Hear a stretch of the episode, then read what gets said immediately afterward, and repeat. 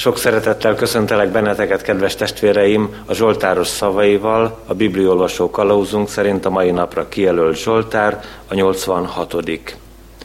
Nincs hozzád hasonló, Uram, az Istenek között. Műveidhez fogható nincsen.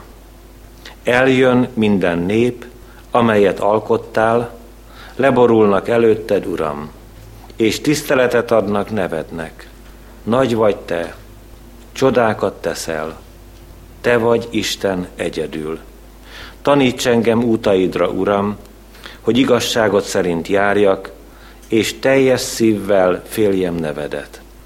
Magasztallak, Uram Istenem, teljes szívből, és tisztelem nevedet örökké, hiszen annyira szeretsz engem, hogy a sír mélyéből is kimentettél. Kegyelem nékünk és békesség Istentől, ami atyánktól, és az Úr Jézus Krisztustól. Amen. Istenünk szent igéje szólít meg bennünket, szeretett testvéreim, Máté evangéliuma tizedik részének első és következő verseiben. Így szól hozzánk a megnevezett helyről Urunk gazdag üzenete. Magához hívta tizenkét tanítványát, és hatalmat adott nekik a tisztátalan lelkek felett, hogy kiűzzék azokat, és gyógyítsanak mindenféle betegséget és erőtlenséget. A tizenkét apostol neve pedig ez. Az első Simon, akit Péternek hívnak, és testvére András. Jakab, a Zebedeus fia, és testvére János. Fülöp és Bertalan, Tamás és Máté, a vámszedő, Jakab, az Alfeus fia, és Taddeus, Simon, a Kananeus, és Júdás, az Iskariótes, aki el is árulta őt. Ezt a tizenkettőt küldte ki Jézus, és ezt a rendelkezést adta nekik. Pogányokhoz vezető útra ne térjetek le, samaritánusok városába ne menjetek be, inkább menjetek Izrael házának elveszett juhaihoz. Menjetek el, és hirdessétek. Elközelített a mennyek országa. Gyógyítsatok meg betegeket, támasztatok fel halottakat, tisztítsatok meg leprásokat, üzzetek ki ördögöket. Ingyen kaptátok, ingyen adjátok. Ne szerezzetek se aranyat, se ezüstöt, se részpénzt az övetekbe, se tarisznyát az útra, se két felső ruhát, se sarut, se botot, mert méltó a munkás a kenyerére. Ha pedig egy városba vagy faluba mentek be, tudjátok meg, hogy ki méltó ott erre, és maradjatok annál, míg csak tovább nem mentek. Amikor beléptek a házba, köszöntsétek a ház népét, és ha méltó rá az a ház, szálljon rejá békességetek, ha pedig nem méltó, békességetek térjen vissza rátok. Ha pedig valaki nem fogad be titeket, meg se hallgatja szavaitokat, menjetek ki abból a házból vagy városból, még a port is verjétek le lábatokról. Bizony mondom nektek, elviselhetőbb sorsa lesz Sodoma és Gomora földjének az ítélet napján, mint annak a városnak. Íme, én elküldelek titeket, mint juhokat a farkasok közé. Legyetek tehát okosak, mint a kígyók, és szelídek, mint a galambok. Óvakodjatok az emberektől, mert átadnak a törvényszékeknek, és megkorbácsolnak zsinagógáikban, sőt, helytartók és királyok elé hurcolnak én miattam, tanúbizonyságul nekik és a pogányoknak. Amikor azonban átadnak titeket, ne aggódjatok amiatt, hogy miképpen vagy mit mondjatok, mert megadatik nektek abban az órában, hogy mit mondjatok. Mert nem ti vagytok, akik beszéltek, hanem atyátok lelke szól általatok. a kegyelemnek Istene, tegye megáldottá szent igéjének meghallgatását, szívünk befogadását és megtartását. Hajtsuk meg fejünket az Úr előtt, imádkozzunk. Drága édesatyánk, örökké való Szent Istenünk, dicsőítünk és magasztalunk téged, hogy a te szereteted leggazdagabb ajándékaként egyszülött fiadat elküldted erre a világra.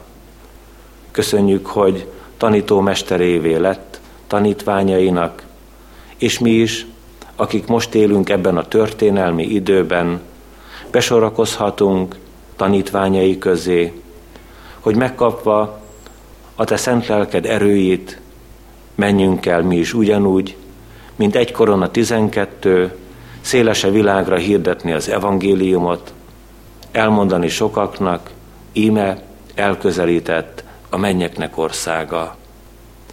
Amikor erre a mi megbizatásunkra gondolunk, szégyen is átjárja a mi szívünket előtted, atyánk. Olyan sok mindennel foglalkoztunk, és olyan sok-sok emberrel, testvérrel találkoztunk. De amikor bizonyságot tehettünk volna te rólad, szeretetedről, megbocsátó irgalmasságodról, arról az üdvösségről, amit édesatyánk te a te fiatban készítettél, elhalkult az ajkunk, és felesleges dolgokról, olyanokról beszélgettünk, ami nem használ, nem gyógyít, nem vigasztal, bűnből nem szabadít, hanem csak üres emberi beszéd. Ezért most kérünk, add meg számunkra ezeket a perceket, hogy te a te lelked által szólj hozzánk. És ha tudjuk megérteni fenséges dolgaidat, ha tudjuk átlátni a te dicsőségednek mélységét, és hadd ismerjük mindazt a jót, amit ajándékba adtál nekünk. Légy itt most velünk, élő szent lelked által, hallgass meg könyörgésünkben. Amen. Isten igéje szólít meg bennünket a példabeszédek könyve 29. részének 15. és 17. verseiben eképpen. A bot és a fenyítés bölcsé tesz, a kényeztetett gyermek pedig szégyent hoz anyjára. Fegyelmezt fiadat, akkor nyugodt lehetsz felőle, sőt, örömöt találsz benne. Eddig Isten üzenete. Szeretett gyülekezet, kedves testvéreim! Míg az iskolai tanévnek a kezdeti heteiben vagyunk, a kisdiákok kóstolgatják azokat a nehéz heteket, hónapokat, amelyek előttük vannak, és maguk a pedagógusok is ízlelgetik a diákok egyéniségét, ismerkednek velük, és megpróbálnak megteremteni egy szép, olyan tíz hónapot, ami mindannyiuk számára előrehaladás és öröm. Isten igéje úgy adatott a bibliolvasó kalauz szerint a mai napon, hogy a példabeszédek könyve 29. részének ez a két igeverse a fegyelmezésről szól, és bátorít bennünket nem is akármilyen dologra, érdemes meghallgatni, hogy botot ajánl a szülők kezébe, és azt mondja, a bot és a fenyítés bölcsé tesz. Azután azt is mondja a 17. versben, fegyelmezt fiadat, akkor nyugodt lehetsz felőle, sőt örömöt találsz benne. Most a mi világunk nem erről beszél, hanem talán éppen a fordítottját éljük meg, hogy a pedagógusok nagyobb fegyelmezés alatt vannak, a szülők a külvilág részéről, mint maguk a gyermekek. Eltér ez a szokás a mai világrend Isten igéjétől, és mindig, amikor magunk választotta útat járunk, abból előbb-utóbb vissza kell fordulni, mert vagy sehova nem vezet, vagy pedig nagyon veszélyes területekre nyit kaput. Mégis szeretett testvéreim, mivel mi most egy olyan összetételű gyülekezetként sereglettünk össze, hogy nem feltétlenül iskolai év kezdetéről kell gondolkoznunk, úgy közelítjük meg ezt a drága példabeszédekbeli ígét, mint Isten gyermekei. Hiszen halljuk is más helyütt, hogy most Isten gyermekei vagyunk, és még nem lett nyilvánvalóvá, hogy mivé leszünk. Szabad úgy értelmeznünk az Úr szavát, ahogyan hallgatták egykoron a tanítványok 12-en Jézus Krisztust, mielőtt elindultak volna a szolgálatra. És hát nem csak a kisgyerekeknek vagy ifjaknak szól a példabeszédekbeli intés, hanem az Isten karjaiban. Mi időről időre át is éljük azt, hogy ő valóban felemeli botját, fegyelmez bennünket, idejében büntet, hogy átgondoljuk a dolgainkat, és hogyha tovább visszük a példabeszédekbeli gondolatot, azért teszi ezt a mindenható Isten, hogy mi nyugodt életet éljünk, és ő maga is örömöt találjon bennünk. Hát amikor így látjuk az Úr szavát, bizony el kell gondolkoznunk, és kicsit elkeseredünk. Mert az ige első üzenetében azt szeretnénk megvizsgálni, hogy milyen állapotban van a világunk. És benne nem csak azok az ifjak, akik tanulnak, hanem maga az ember, aki járja az ő földi pályáját, míg oda kell állnia az élő Isten színe elé. Azután az ige második gondolatában meg szeretnénk nézni egy másfajta világot, amelyik ugyanitt van ezen a földön, de amelyiknek az alapja Jézus Krisztus. És végezetül, mivel mindannyiunkat tanítani szeretne az ige, kérdezzük meg, hogy ki tanít meg bennünket arra, hogy hogyan éljük meg az Úr fegyelmező szeretetét, és hogyan élünk az ő hatalmas színe előtt.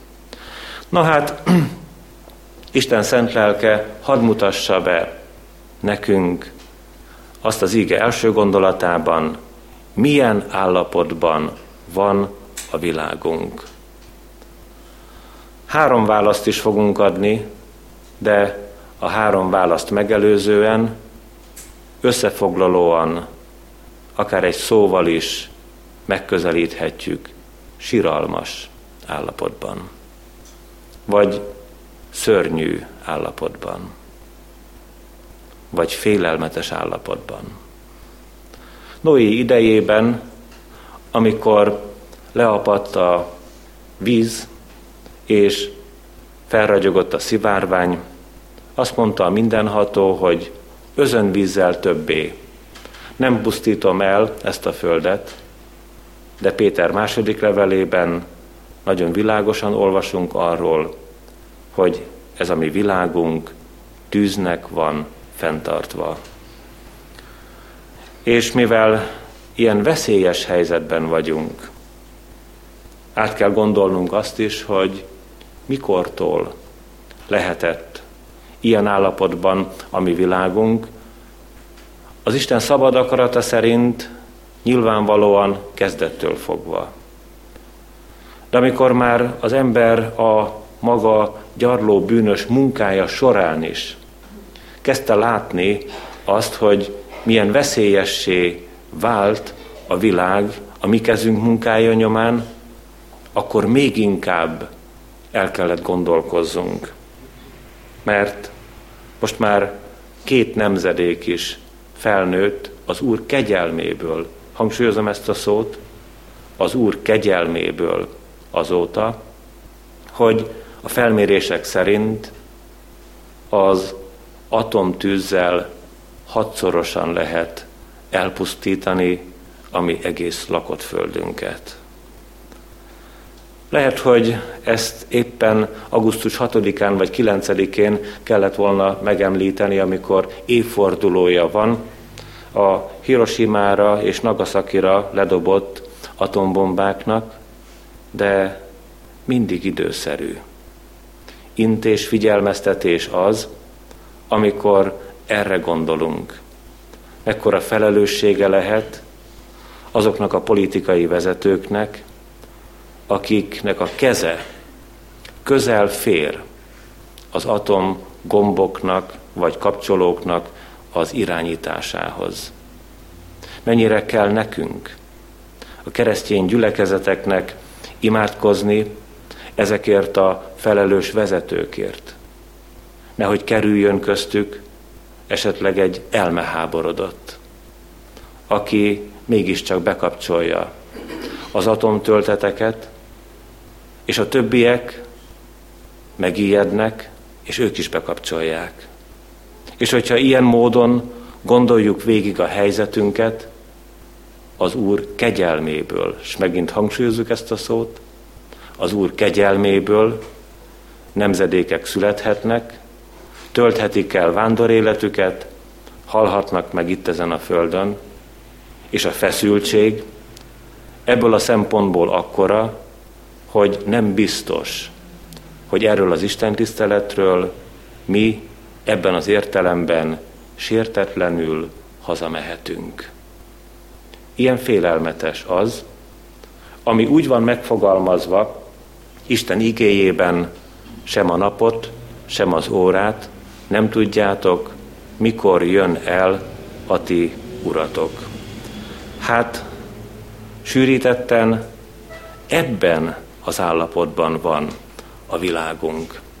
De meg szeretnénk nézni személyeiben, egyéniség mintákban, hogy milyen helyzetbe kerültünk. Isten igéje nyomán tájékozódunk. Először is azt mondjuk el, hogy ez a világ különösen az a része, ahol mi lakunk és élünk, elkényeztetett helyzetben van.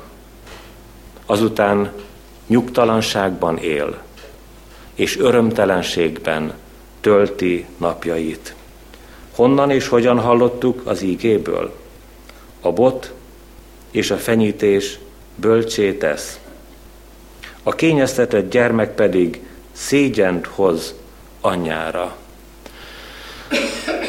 Nyilván nem egyforma módon tudjuk megrajzolni ezt a képet, amikor az elkényeztetett társadalomról beszélünk, de mégis talán kisebb-nagyobb mértékben igaz mindannyiunkra, mi kényelmet kereső emberek vagyunk.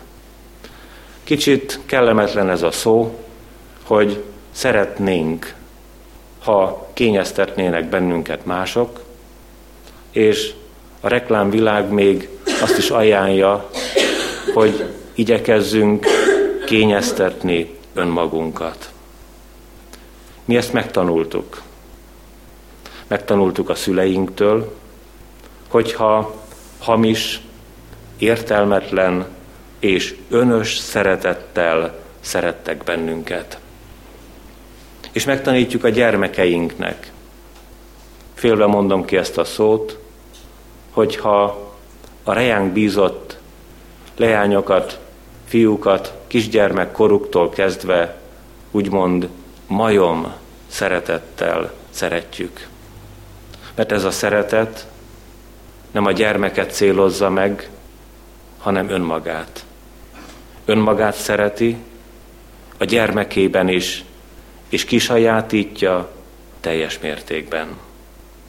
Aztán ennek a furcsa, hamis szeretetnek megvan a szomorú következménye.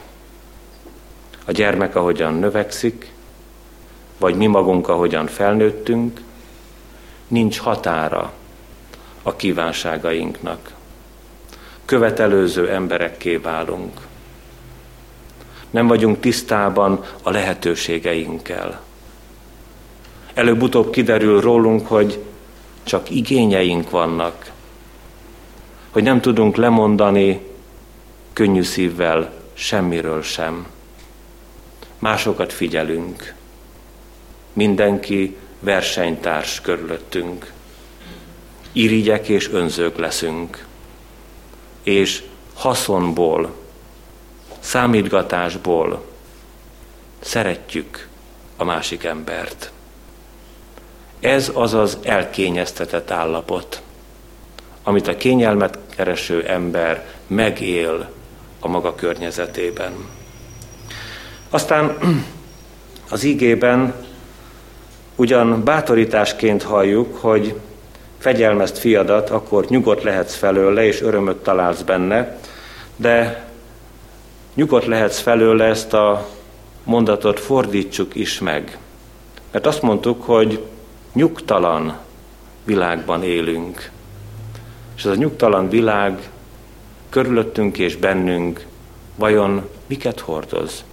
Miféle lelki erőket mozgat? A nyugtalan szívű ember állandóan tenni akar valamit. Van is erre most már egy ilyen úgymond hivatalos szó, a munkamániás embereknek a csoportja társasága ez. Mint hogyha pont az ellenkezőjéről beszélnénk, az elkényeztetett és kényelmet kereső ember lehet, hogy nem szeret dolgozni. A nyugtalan szívű, a másik sarokban levő, a munkamániás, igen, nagyon szeret dolgozni.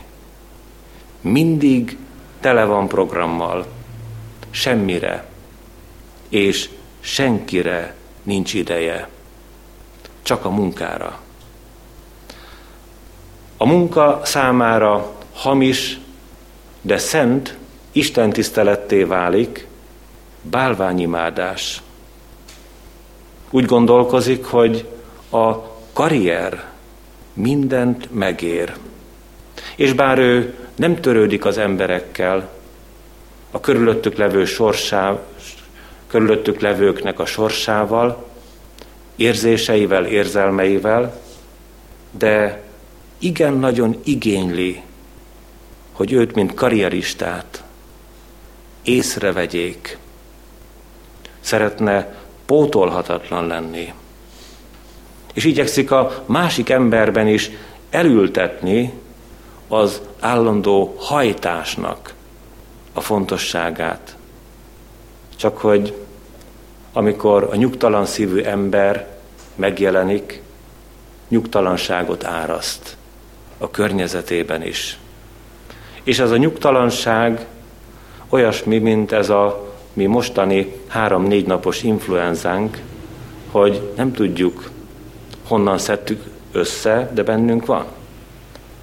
A nyugtalanság is láthatatlanul átragad egyik emberről a másikra, és már is összetört minden, ami jó és szép a szívében. Harmadsorban pedig, hogy milyen állapotban is van a világunk, az ígében megint csak fordítva értjük meg azt, hogy örömtelen ez a világ. Pedig a példabeszédek írója az örömöt kínálja. Fegyelmezt fiadat, akkor nyugodt lehetsz felőle, sőt, örömöt találsz benne. Mielőtt megértenénk azt, hogy milyen módon örömtelen ez a világ, túl kell legyünk azon, hogy világunk kínálja a maga hamis örömeit. Szinte dömping áradat van a hamis örömből. Megpróbálja megvásárolni a perceinket, és valamilyen módon meg akarja ragadni a mi szívünket a hamis örömnek. De ez nem az Úr öröme. És van ez a kétféle társaság. akiknek az életérzésében felfedezhetjük nagyon határozottan az örömtelenséget. Az elkényeztetett és a nyugtalan egyformán örömtelen. És talán mind a ketten ugyanazért, mert az elkényeztetett és nyugtalan szeretné elérni a beteljesedést. Az elkényeztetett ember arra vágyik, hogy egyszer a csúcsra ér, és mindenki őt csodálja. A nyugtalan pedig arra gondol, hogy egyszer mégiscsak lesz egy olyan pont, ahonnan már nincs tovább, és ő lesz az első. És lemaradnak a versenytársak, és már csak a babér koszorú vagy az aranyérem kiosztása marad hátra. De meglepetésére mindig lesz erősebb, mindig lesz okosabb, mindig lesz hajtósabb, mindig lesz valaki, aki egy pár milliméterrel előrébb van őtőle. Ez, kedves testvéreim, egy luciferi helyzet. A sátánról tudjuk, hogy örökké lázad, de sohasem győz. Ez nyilvánvalóan a sátán és Isten kapcsolatában értendő, nem a sátán és az ember viszonylatában.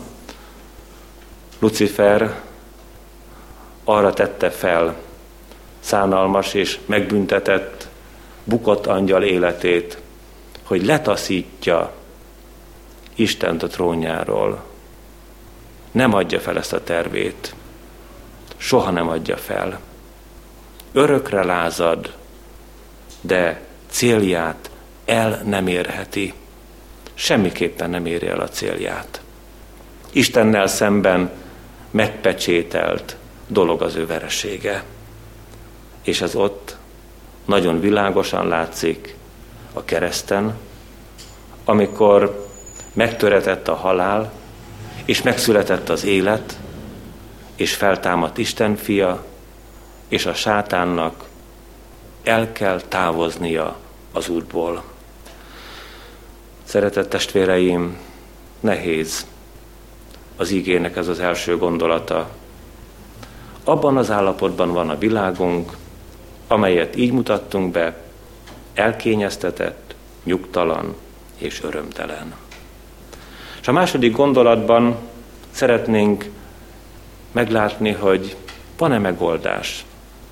Mik az élhető világnak az alappillérei. És erre is röviden, gyorsan három formában válaszolunk. Az Úrnak való szolgálat, a benne való nyugalom és az Úrban való öröm. Alappillérről beszélünk. És az alappillér nem mi, hanem ki. Nem adatott más alap, mint Jézus Krisztus. És hogyha Jézus Krisztusra, mint élő alapra kezdünk el építkezni, akkor valami nagy csoda történik velünk. Pedig még erre a drága élő alapra is kétféleképpen építkezhetünk,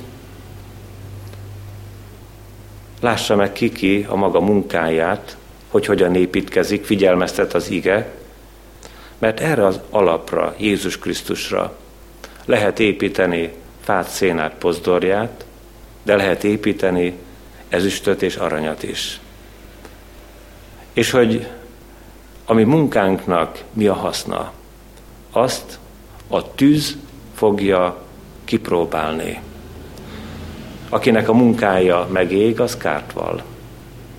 Akinek a munkája megmarad, azt mondja az íge, az jutalmat kap. De nézzük meg közelebbről. Mi történik ezekkel a szegény építkezőkkel, akik közül lehet, hogy mi magunk sokan vagyunk. Fát, szénát és pozdorját építünk, de a kiválasztott biztos alapra építjük ezt Jézus Krisztusra. Úgy mondja az íge, hogy aki így építkezik, munkája ugyan megég, de ő maga megmenekül, mint egy tűzön keresztül. Nem megrázó, nem elgondolkoztató, hogy az a drága Jézus Krisztus megmenti azt a szerencsétlen hívőt, aki össze-vissza végezte a maga munkáját, akinek keze ügyében lett volna az ezüst és az arany, de fát, szénát és pozdorját gyűjtögetett. Mekkora biztatás mindannyiunk felé, hogy senki ki nem ragadhat bennünket Jézus Krisztus kezéből, még akkor sem, hogyha mi eltévesztettük az építkezést, de hogyha ott vagyunk a drága alapnál, a kiválasztott, az Úrtól küldött szegeletkőnél, a mozdíthatatlan kősziklánál, akkor megmenekülünk. Lehet, hogy nem lesz ott nekünk magasan hordott fejünk, lehet, hogy nem lesz nagyon fényes, amikor az Úr előtt állunk a tekintetünk. Lehet, hogy nem fogunk tudni büszkélkedni, hogy mi ki mindenkiért mennyit tettünk itt ezen a földön, mert a munkánkra, ha ránézünk, akkor egy maréknyi kis hamu lesz az. De mi élünk. Hitáltal, kegyelemből, nem másból, nem bizonyos eredmények következtében, amiket elértünk volna, hanem hitáltal, kegyelemből. És áldott legyen a mindenható, a Szent Háromság Isten, ha némelyek kevesek, találtatnak ezen a világon Terézanyák és Albert Schweitzerek, akik észrevették, hogy lehet erre az alapra építeni ezüstöt és aranyat. És azt is a tűz próbálja meg. Kiégeti belőle a salakot, hogy még fényesebb legyen az ezüst, és még ragyogóbb legyen az arany. És amikor erre gondolunk, eszünkbe jut, mi módon tanította 12 tanítványát az Úr Jézus Krisztus. Nagyon nem könnyű út az, ahol a Szentlélek égeti meg az ezüstöt és az aranyat, mert olyanokat hallottunk, hogy vigyétek az evangéliumot, ingyen vettétek, ingyen adjátok. Amikor viszitek az evangéliumot, ne legyen két felső ruhátok. Arany, ezüst és részpénzt ne tegyetek az övetekbe. És ne járjatok házról házra. Ha bementek egy faluba, nézzétek meg, hogy kinek a háza méltó arra, hogy oda bemenjetek. És hogyha abban a házban ott van az Úr békessége, akkor maradjatok ott. Ha nincs ott, akkor az Úr békessége visszaszáll rátok. Ne járjatok házról házra. Mit is jelent ez? Hogy ne gyűjtsétek az információkat, és ne kevergessétek. Hogy ne rendeljetek meg gyönyörű szép terített asztalokat magatoknak, hanem ezt mondjátok el, világosan, tisztán, elközelített a mennyeknek országa. Ez az Úrnak való szolgálat. És aki vállalja ezt a nehéz útat, ahol a zsinagógákban az Úr szolgái közül némelyeket megvernek, akkor arról is lehet tudni, hogy még csak gondolkoznunk sem kell, mit válaszoljunk a bennünket verőknek, mert megadatik a Szentlélek által abban a pillanatban az a mondat, amit mondanunk kell. Atyátok lelke szól általatok. És így kapjuk meg a nyugalmat, a benne való nyugalmat. Ne nyugtalankodjék a ti szívetek, se ne féljen. Higgyetek Istenben, és higgyetek én bennem. Az én atyám házában sok lakóhely van, ha nem így volna, megmondtam volna nektek de tanít is bennünket az Úr. tanuljátok meg tőlem, hogy szelíd vagyok és alázatos szívű, és nyugalmat találtok a ti lelketeknek. Ezt mondja Jézus Krisztus.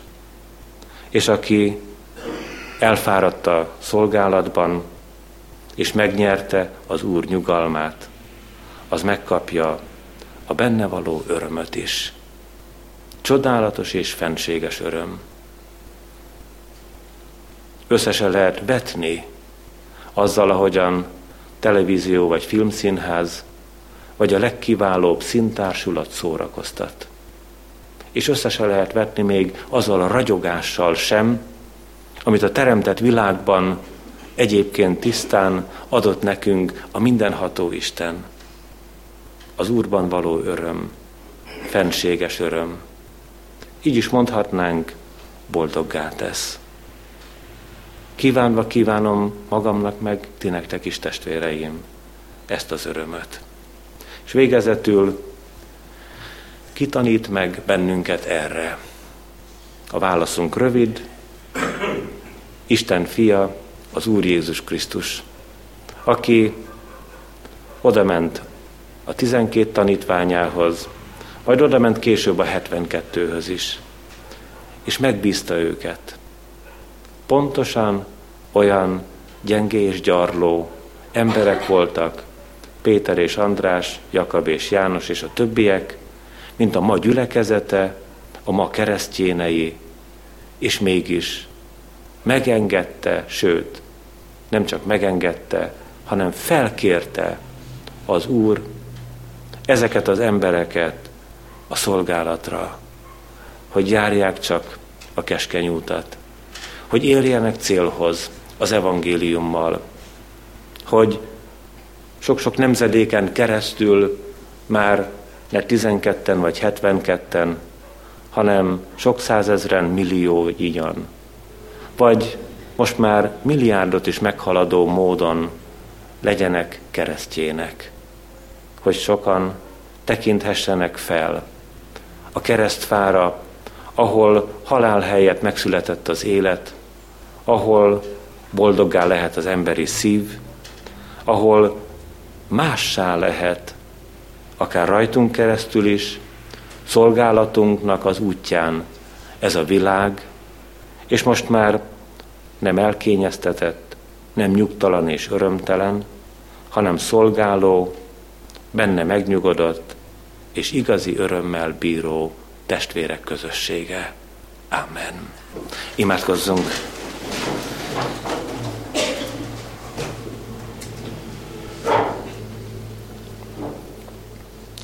Urunk Jézus Krisztus, amikor Te eljöttél erre a földre, és elindultál arra három éves megbizatásra, amelyel az Atya látott el téged. Uralkodhattál volna tanítványait felett, parancsokat osztogathattál volna ezen az egész világon, sőt várták is volna az emberek, hogy te ne szamár hátára ülj virágvasárnapon, hanem harci lovon állj oda néped élére, karddal, fegyverekkel, erőszakkal, gyűlölettel, hatalomvágyjal megszabadítani a te népedet a római igából. És te azt mondtad kedvesen, a te tanítványaidnak, én olyan vagyok köztetek, mint aki szolgál. Megmostad lábaikat, meggyógyítottad betegségeiket, megvigasztaltad fájdalmukban, együtt mártottad kezedet a tálba azzal a Júdással, aki elárult téged. Háromszor kérdezted meg a Tibériás tengernél a te Péteredet, szeretsz engem, holott ő háromszor megtagadott téged. Csodálatos vagy te, és mégis mester, és mégis ott álltál a 12-nek és a 72-nek az élén. Tiszta a szavad, és nincs benned semmi hamisság. Gyönyörű az út, amelyen te jársz, de végtelenül nehéz nekünk, akik bűnökkel megterhelt, hamis elgondolásokkal és vágyakkal, telelevő szívvel közeledünk hozzád. Másféle dolgokat várunk mi tőled is, mint amilyeneket te adnál. Gyűjtögetjük oda te hozzád a megégni való fa pozdorja, szalma széna darabjainkat, pedig te két kézzel adnád nekünk az aranyat, az ezüstöt, nemessé tennéd a szívünket, és mi nem értjük a te akaratodat, csodáidat, nem látjuk fenségedet. Ezért könyörgünk a te szent lelked világosságáért. Ő vele tölts be bennünket teljesen, hogy valóban különbséget tudjunk tenni a te akaratod és más akarat között, még hogyha jónak látszó emberi akarat közeledik felénk, de a te akaratod felülbírálja azt, segíts helyesen döntenünk, hogy te utánad induljunk el, tereját hallgassunk, és hogyha szélesnek látszó ígéretes útak vannak előttünk, mégis legyen bátorat mi szívünk, elindulnak keskeny úton. Maradj velünk a te népeddel, a mi gyülekezetünkkel, a benne levő megfáradottakkal, betegekkel, terheket hordozókkal, gyermekekkel, ifjakkal, diákokkal, tanárokkal. Őrizd meg mindannyiunkat önmagadnak. Hallgass meg könyörgésünkben, szent lelkedért. Amen. Együtt mondjuk el Jézus Krisztus imádságát. Mi, atyánk, ki vagy a mennyekben, szenteltessék meg a te neved, jöjjön el a te országod, legyen meg a te akaratod, mint a mennyben, úgy a földön is. Ami mindennapi kenyerünket add meg nékünk ma, és bocsásd meg a mi védkeinket, miképpen mi is megbocsátunk az ellenünk védkezőknek. És ne vigy minket kísértésbe, de szabadíts meg minket a gonosztól, mert tied az ország, a hatalom és a dicsőség mind örökké. Amen. Áldjon meg téged az Úr, és őrizzen meg téged. Ragyogtassa rád orcáját az Úr, és könyörüljön rajtad. Fordítsa feléd orcáját az Úr, és adjon neked békességet. Amen.